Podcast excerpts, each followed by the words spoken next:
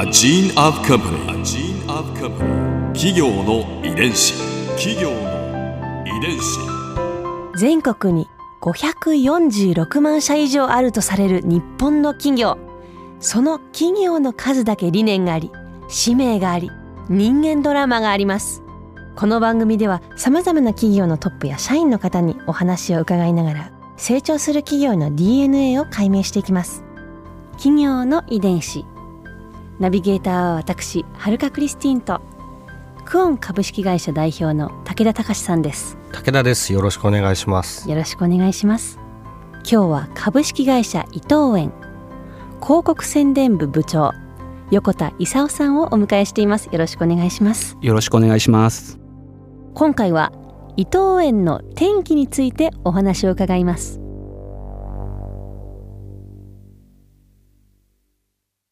この缶入り煎茶が1985年ですね、はい。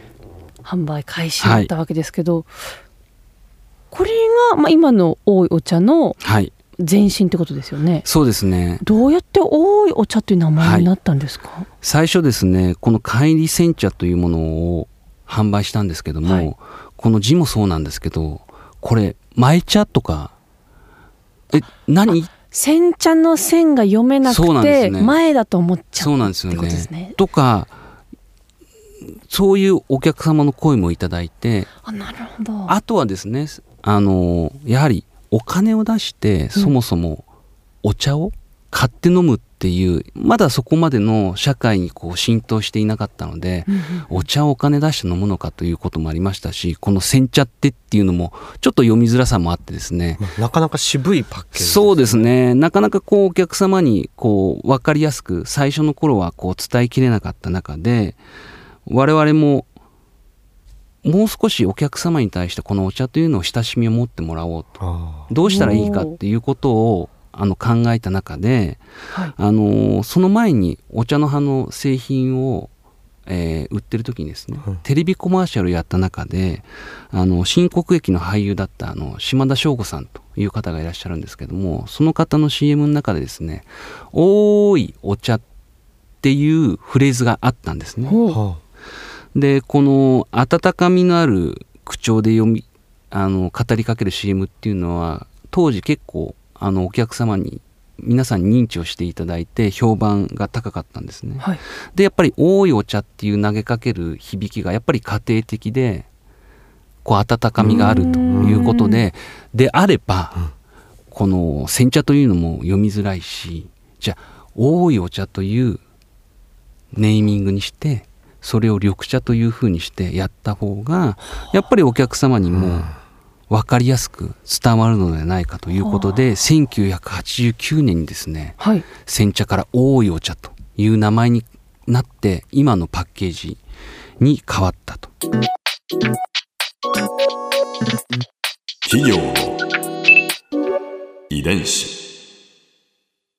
昔のやはり昭和とかの時代の本当に家庭の今でお茶をこう入れて飲む時に「多いお茶」っていう風に呼びかけてはい。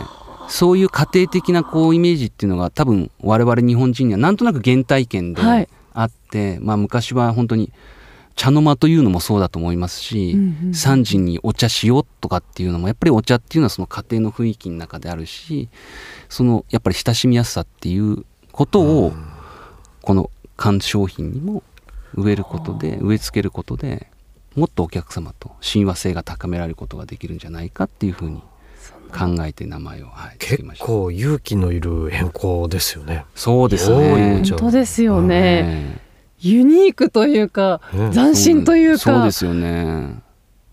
結果はどうそうなんですよね。でそこから本当に大いお茶のネーミングに変えて6倍ぐらい売れたというふうに聞いてるんですけわどすごい。いきなり。名前が変わっただけでですか、まあ名前が変わったのと当然徐々に徐々に緑茶を飲むという習慣も当然ついてきますし、やっぱりいろんなタイミングがこう合わさったと思うんですけれども。でもやっぱり手に取る人が増えたわけですね。そうですね。最初まだ缶ですよね。そうですね、まだ最初缶ですね。でその後にあのペットボトルが出るんですけど最初に出たペットボトルってあの、昔でいう1.5リットルって大きなあペットボトルで。家に置くようなそうですそうです。よく冷蔵庫とかで家族で飲むようなものが出てまして1996年に500ミリペットが出ました。そうなんです。あ。でも私が生まれた後だ。え。ー、うん20年前。そうですね。そうですね。20年ちょっと前ぐらいですね、うん。はい。にそうなんですね。じゃあ先に大きいのが出て。そうですね。先に大きいのが出てで小さいのが出て、うん。もう今では当たり前ですけど、はい。ここ20年ぐらいの話ですよね、そうなんですね。えでどんどんまあ親しみを持ってみんなが外でもーはい。最初は缶でその後にはペットボトルを外でね。持ち歩いて飲むように500だとバッグとかの中にも入りますし、うん。本当にキャップなんでちびだら飲みってよく今は私言うんですけどね。ちょっとずつ飲みながらも本当に半日一日かけても飲めるようなうん。形で便利に、はい、なったと思いますね。さらにちっちゃくなった。そうですね。やはり今いろいろな形でのお茶の楽しみ方あるのでやはり量もはい。多いものを求める方もいますし、そうい小さいそうなんですよ。なんかいろいろあるんですなんでこんなに増えたんですか？やはりですねいろいろやっぱり飲料のお客様も多様化してるので、うんうんその量も様々その飲用シーンによって変わってくるということで今私はこのぐらいの量がいいなとかもっと多く飲みたいなっていうことでそういうふうに容器もいろいろらいろんんなサイズが出るようになったんですね。そうなんですねるほど。でもそれだけ逆にもう外でねペットボトルだったりで飲むのが当たり前になったってことですよね。そうですよねここで春風ビューポイント。今回横田さんのお話の中で私が印象に残ったのは「多いお茶」という名前の由来です。もともとはお茶の CM で俳優さんが呼びかけたそのセリフからこの名前に変わったということなんですけれども名前を変えたら6倍も売れるようになったという話には大変びっくりしました。ぱり親しみやすい名前っていうのは大切なんだなってしみじみ感じます。その点私の名前はるかクリスティーン。これは十分親しみやすいのでしょうか。ちょっと言いづらくないのかな、まあ、今更考えてもしょうがないんですけどね。ちょっとだけ考えさせられました。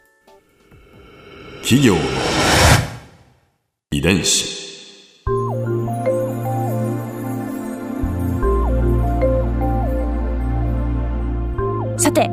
この番組はポッドキャストのほかスマートフォンタブレット向けアプリ JFN パークでも聞くことができます。お使いのアプリストアからダウンロードして企業の遺伝子のページにアクセスしてみてください。それでは来週もお会いしましょう。企業の遺伝子。ナビゲーターは私はるかクリスティンとクオン株式会社代表の武田隆でした。